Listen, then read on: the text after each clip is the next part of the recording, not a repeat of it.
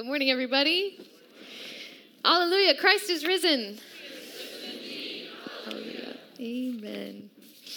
We're going to be in Luke's gospel this morning, so if you would like to open up your Bibles, we'll be in Luke chapter 24. If not, it'll be on the screen.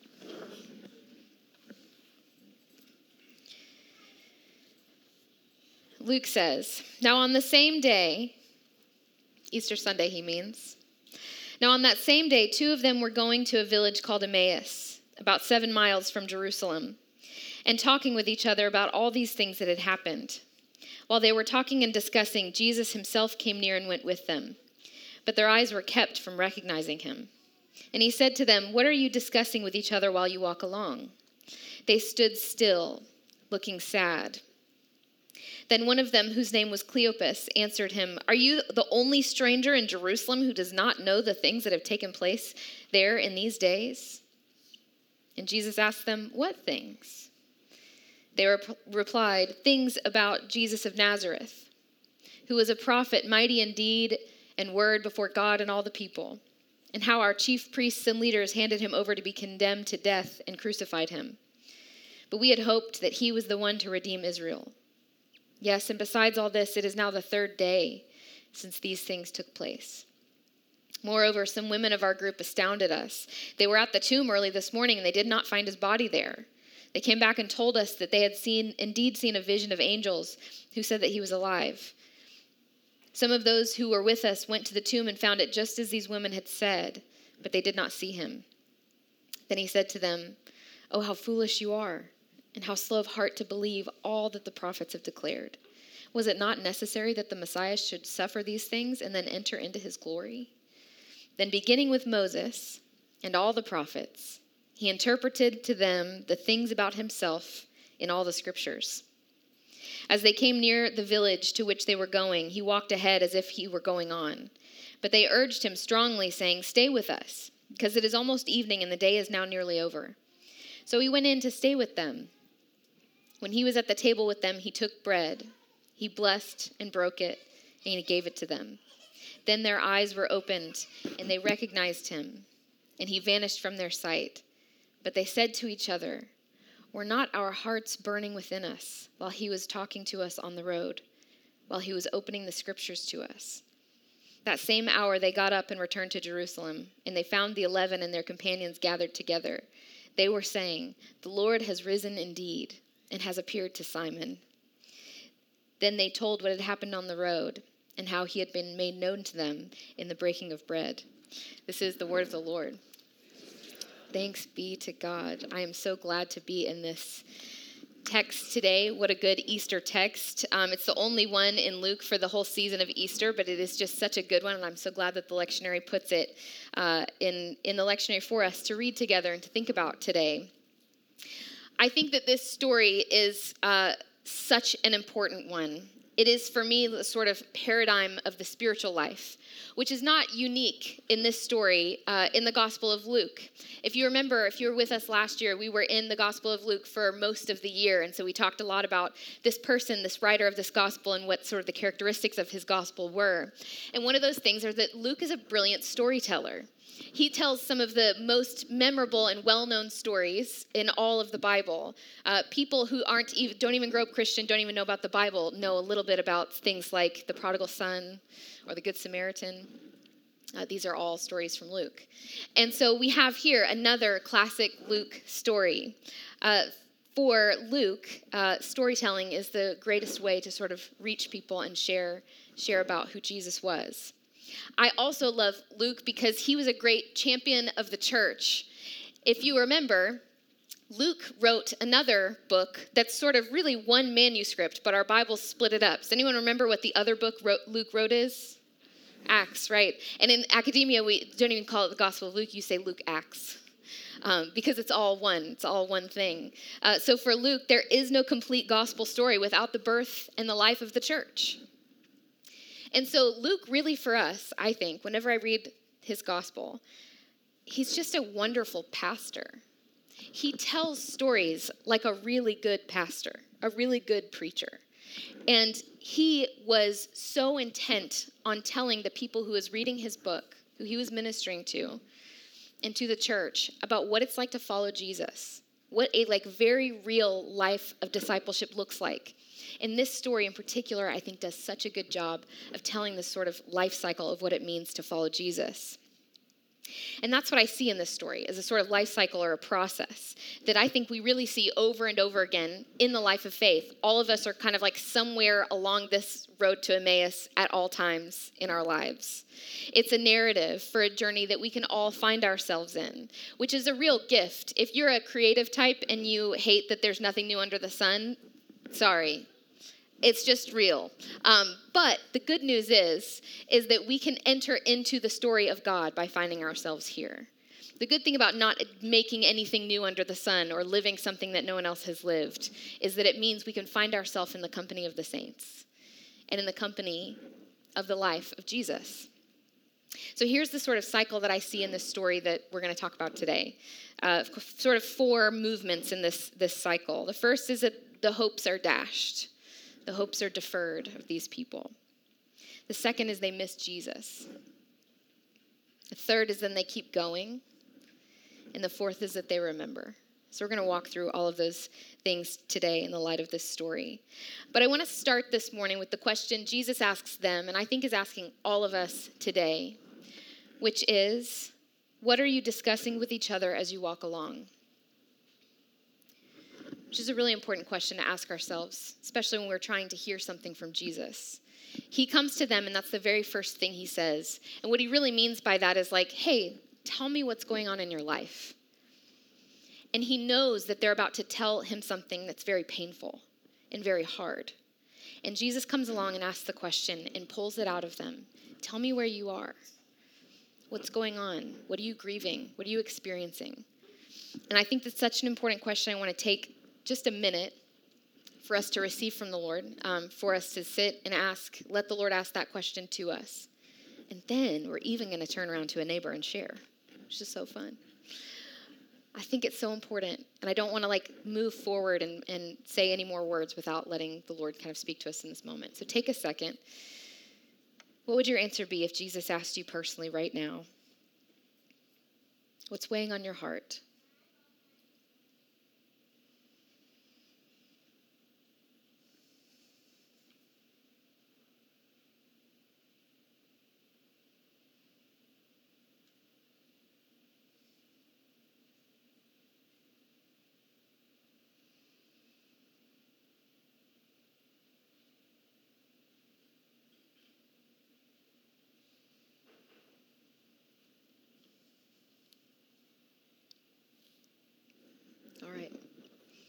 You ready to share?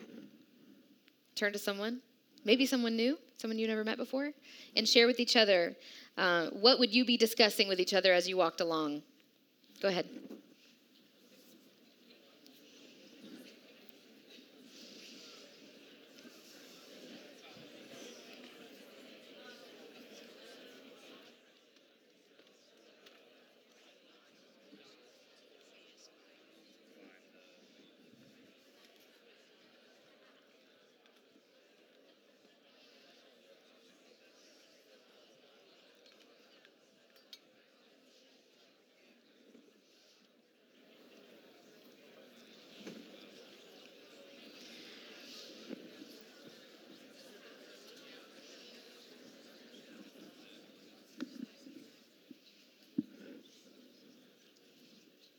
Guess you all decided you're done.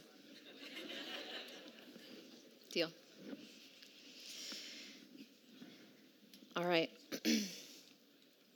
Let's look at the beginning of this sort of cycle the hopes being dashed. This starts the spiritual life cycle in this text, and I think that is true for so many of us. The words that these two people say when Jesus asks them, you know, what are you discussing? The words that they say to him when I read this text are so gut wrenching to me. They tell, you know, say this thing about what happened to Jesus of Nazareth. And they say, We had hoped he would be the one to redeem Israel. They were likely reeling from the death of the person of Jesus, this person that they knew and had been following. Uh, but they were certainly reeling because we know of them saying this thing um, that they were also reeling from their hopes being dashed, from what they thought the rest of their life was going to look like. the thing that they had put all of their hope in and all of their dreams upon, um, was gone in an instant. This, from their perspective, what they hoped for had gone and was never going to come to fruition. And is that not the experience of all of us at some point in our life? That something that we hope for ends up not following through? For hoping and wishing for something, even praying for something, expecting something, desiring something deeply, and it not coming to fruition, it not happening. Even more particularly, I think, and what's really hard about this text is the hope we have being wrapped up in the sort of activity of God and it not happening. When we really pray for something and believe it's what God has for us, and then all of a sudden it's not there, it's not in front of us anymore, it's not an option. It's so disorienting. Has ever happened to anyone? Likely all of you. Praying for someone in your life, for example, to be healed, whether that be like physically or emotionally or mentally, and not seeing it come to pass like, what's wrong with that prayer? We want to ask. Like, Lord, what's wrong with my prayer? It's a good prayer for someone to be healed. We pray for deliverance for ourselves. Lord, help me overcome this thing, whatever it is for you. Lord, help me overcome this anxiety or this addiction or this habit that I can't seem to get out of. Or all of the prayers, and this is the thing that was on my heart most this week as I was thinking about this, this moment all the prayers of the single people who desire to be married. And time keeps going by. Like, what's wrong with me? What's wrong with my prayers? What's wrong with this desire in me? They said, We had hoped he was the one to redeem Israel. And all of us have at least one story of, I hoped God would blank, but God didn't. And it's really easy to write off these two people, I think, as silly or non observant, which I, is part of reading this story. I think it's meant to be a little bit that way. Um, but really, these two were devastated individuals dealing with utter disappointment and all that goes along with utter disappointment, with regret, maybe even some depression, some worry and anger. Um, I had a miscarriage almost two years ago and had already really been struggling with fertility. And so I was, when I got pregnant, was being tested along the way. And from really the second round of blood tests, things weren't looking great. Uh, they weren't looking terrible, but they weren't looking great. Uh, and so I just prayed and prayed and, you know, thought like, this isn't, this is a good prayer. This is something God wants. And prayed things would go in the right direction. And they they didn't ultimately. And it helped me see that like death is sort of a middle space, literally and figuratively. Uh, death, we as Christians believe, is a holding space for us until the resurrection. It's a sort of middle middle space that we go to when we die. And I said a couple of weeks ago on Easter that everything is charged with resurrection power now that Christ has been raised, and I really do believe that even the things that we hoped for that did not come to fruition, the things we dreamed of that didn't come about, everything, everything in God's world is charged with resurrection. So what does that mean for the things that have that have died? I don't know what the resurrection of hopes deferred looks like for you in your life. I can't tell you precisely what it looks like. I can give you some examples. Perhaps for a single person who desires to be married, resurrection of that sort of deferred hope looks like meeting someone and falling in love. But maybe also it means finding peace and contentment that you never knew was possible for you in that middle space. Perhaps if you are praying for someone's deliverance, resurrection looks like deliverance through and through. It looks like the Spirit of God coming through and doing a work in someone's life. But maybe it also looks like holding on to that belief that things really can change, despite all evidence to the contrary, because that is the heart of God lived out in you through your prayers and your hopes for someone. Death never has the last word for us. That is the Easter promise. So, whatever in your life has died, wherever the hopes deferred are for you, whether that's something that's very real or just a hope or a dream, I promise you, because this is the witness of the Bible, it has resurrection built into it. And while I can't tell you what that looks like in your life, I can tell you that that is true. something will be raised. Something is being raised. I could talk for a long time about what is being res- resurrected in my own heart and in my life from the miscarriage experience. And that doesn't mean that, like, I'm calling that experience good. Or I'm saying, man, I'm so glad that happened because now all these things in my life. What it does mean when I can say something like that is that I'm calling God good. And what God does is good. And that God is bringing something out in me that I didn't know was possible because of this death that happened in my life. And it's not rose colored glasses, it's resurrection glasses. It's real. It's not just a perspective. It's not empty optimism. It's like real solid gold hope. That's what the resurrection is for us. So that's the first part of this, this cycle, these hopes deferred. The second is that often when we are in seasons like this, we miss Jesus completely. When we're in the midst of these sort of dashed hopes, we often miss him in the way that he's working right in the midst of where we are. When we read this story, as I said a moment ago, we feel a little silly about it. Like, how ridiculous that not only did they not recognize him immediately, but then he even interprets to them how the whole Bible is written about, about that, him. And I just wish I could be there to see their reaction to that. Like, what did they do? He interpreted the whole Bible and said, This is about me. Were they like, Cool. That's wonderful for you. Like, we're sad about our thing, but great. So glad that you uh, think the whole Bible's about you. I just want to be there. I want to know. I want to know what happened. We're supposed to see ourselves in it. That's the funny thing. And that's how why Luke is such a good storyteller and a good pastor. Because we read through this story and we're like, y'all are idiots. And then we're like, oh, no, it's me. I'm the one who misses Jesus. I'm the one who doesn't see Jesus in times when I should. I really appreciate these stories where people who followed Jesus, even his closest friends, didn't recognize him after the resurrection. Mary thought he was the gardener in the Gospel of John. This couple calls Jesus a stranger, even. You must be the only stranger in Jerusalem who didn't know what happened. Um, there's this sense of not really knowing who, who he was in the midst of these hard things.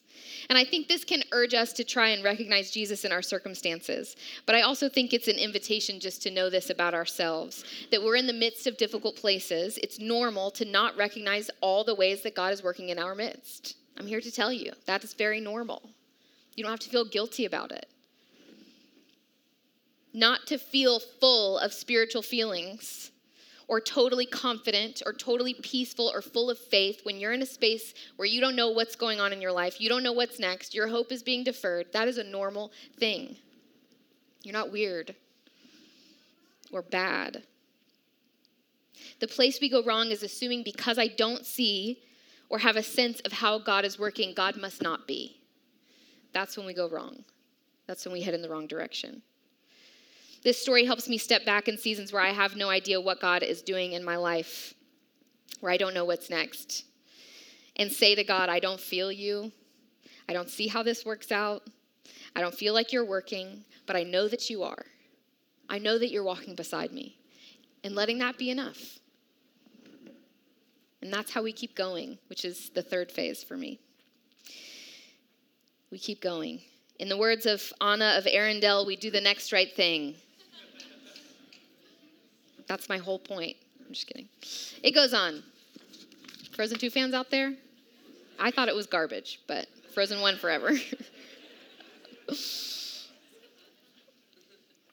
they had all day been walking with this mystery person, right? They don't know it's Jesus. They had been walking with Jesus the whole evening as the sun was setting. They reached their home.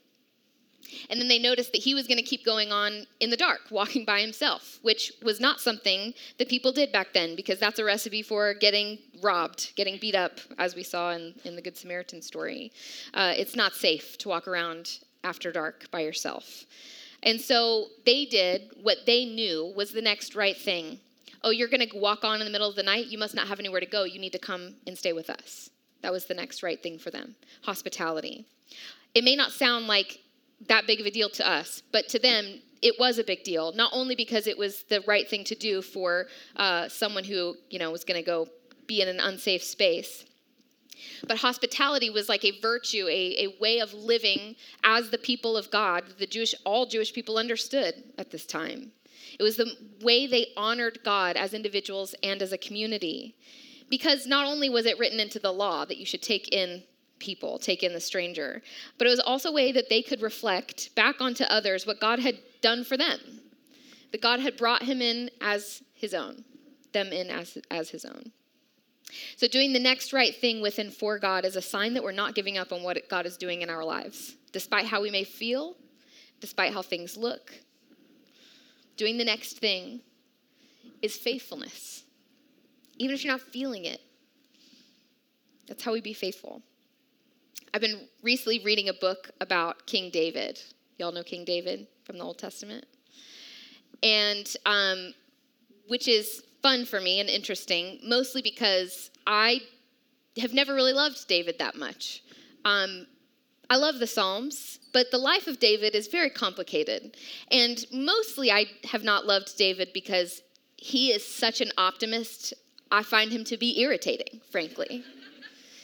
And um, so I've never spent a ton of time thinking about David, really, in his life until recently.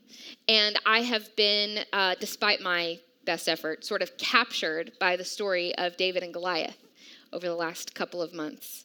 And if you don't know the story, let me tell you the story. There's a months long standoff between God's people and the Philistines who uh, want to take over God's people.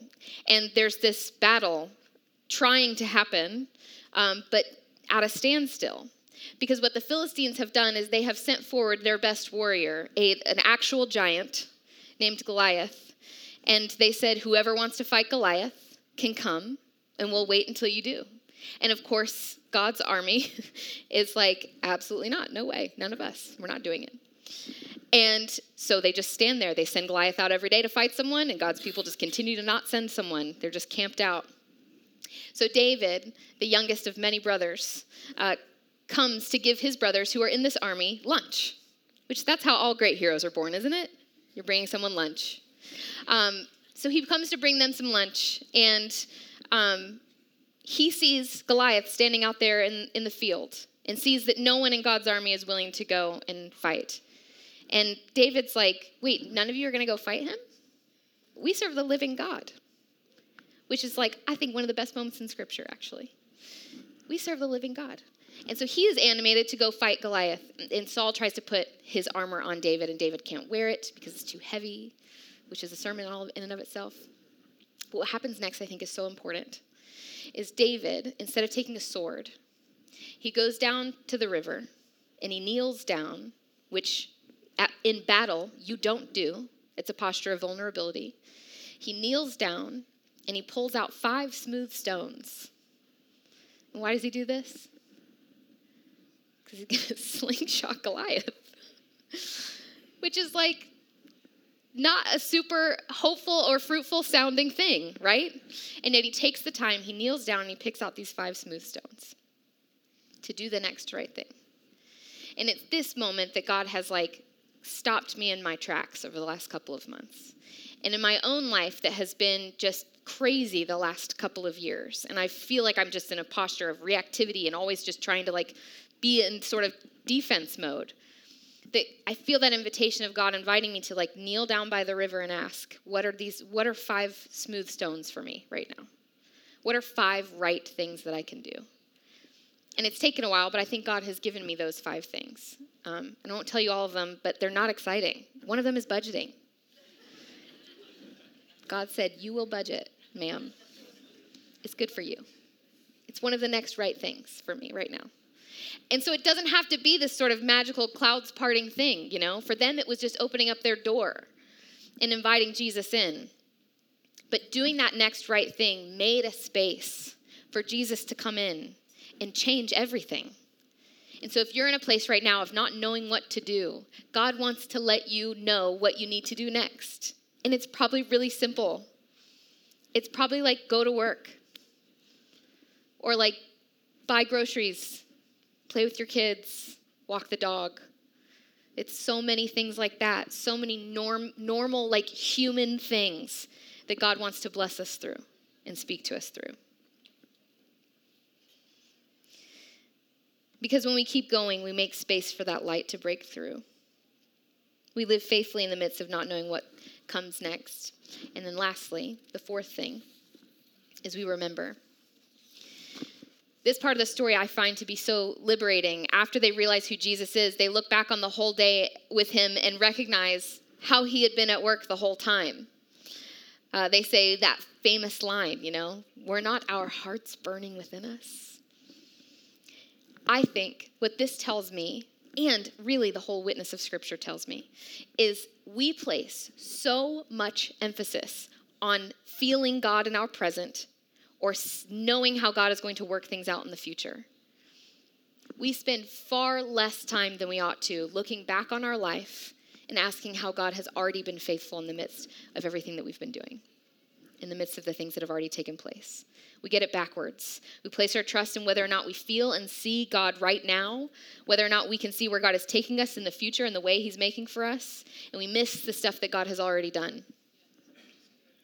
While those are important gifts to us when we do get them, like, man, what's better than like sitting down to pray and immediately feeling the presence of the Lord? You know? Like, it's so good. You ought to want that. I'm not saying that's not right. You ought to be able to see how God is working something out in the future. I think that is good and right. But these are more often gifts that come sort of randomly to us. And what God wants to, us to do is to look back on our life in the ways that God has already been faithful. Not only to just thank God, but I think we miss so often the blessedness, the spiritual gift of hindsight. I don't know how God is working in the moment almost all of the time. Do I can I see it though when I look back on it? Almost every time. Can I name it? Yes. But you have to actually do the work of looking back on the thing. Of looking back. This is why reflection and recollection are so vital to the life of the Christian, not because they're good practices, but we can see how God has been speaking to us we can maybe discern things about our life and about how we ought to move forward. We can see how God has been faithful to us. An example in my own life is when I was discerning ordination and I went on a five day silent retreat, which I highly recommend to all people. Y'all should all do it. So great. Um, and I went there feeling fully confident that I was wanted to be ordained, um, and yet the way God blessed me and revealed it even more in my life was was really incredible. And I was sitting uh, by the fire one night at this retreat center and reading a book that was not great and felt the spirit move in me and say, write down your resume, basically. All the things from even in childhood that you can remember, the things that God might see in you, place his finger on and say, I think that person can be a pastor. I think that that can grow. I can grow something in that. And so I took a minute and looked all back through my life, all the little things, like when I was in third grade and the girl came to me crying who I didn't know and said someone had been mean to her and wanted me to comfort her. Even that, like maybe there's something in me that comforts, that can comfort people, that can be the hands and feet of Jesus in that way. All of those things. And I wouldn't have noticed those if I hadn't actually taken the time to look throughout my life. Some of you are, have forgotten that God has called you to something and that you're good enough for it that He has made you good enough throughout your life. Spend some time asking, like, will you show me, God, the ways in which you have called me to where I am, where you have been faithful, and so I can now be faithful back to you. Another example is uh, I went on a five week sabbatical last year, around this time, actually. It's almost been a year. And um, I was between seven and 12 weeks pregnant on my sabbatical that I waited seven years for. Anyone ever been 7 to 12 weeks pregnant? It's not nice. And we drove from Georgia to Kansas to South Dakota to Montana to Utah to Colorado and then flew home with my 2-year-old. It was not a nice time. I did not have, feel restful. I came home being like, that was nice for my family who got that sabbatical.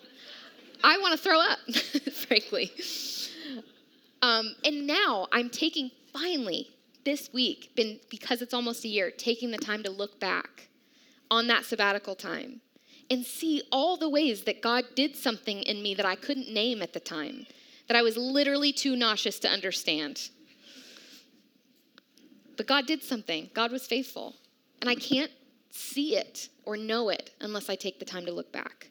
I believe that what is happening in the present, the way I think about it, is seeds being planted in us that you can almost always reap the fruit of when you look back on it over time. Let the thing grow up and let the fruit be there and take the time to remember, to look back, to ask God to help you reap the fruit of what you have already lived, the ways that God has already been faithful. So I submit to you this paradigm of the Christian life, these, these four things, and I hope it is helpful to you. And I want to say one more thing before we close. I want to say emphatically the bass notes playing unceasingly under this cycle and under this text is the faithfulness of Jesus. We can walk our own road to Emmaus always in our life with full confidence that his promises are being worked out in us, which is such good news that Jesus does not start what he is not going to finish the story of Jesus walking with these two people on Easter evening reminds me of another story of God walking in the evening. Does anyone remember what story that might be? In Genesis, where God is walking in the cool of the evening in the garden, and he finds poor Adam and Eve naked, and they know they're naked, and he dresses them. But now something has happened because they sinned and there's a separation. And the whole story of the Old Testament is God attempting to dwell again with us now that sin is in the world. And it got complicated after sin entered the world. But then Jesus enters the story. And what's the very first thing he does when the cool of the day comes again? He goes on a walk with his people. Jesus made a way to come again into the world and dwell with us, to come and be faithful to us. In Jesus, all God's promises are yes. God's plan all along was to walk with us, whatever the cost was to himself. And we see that in the person of Jesus. So, no matter where you are in your walk with Jesus, he is most certainly walking with you, and he paid it all to do it. Thanks be to God.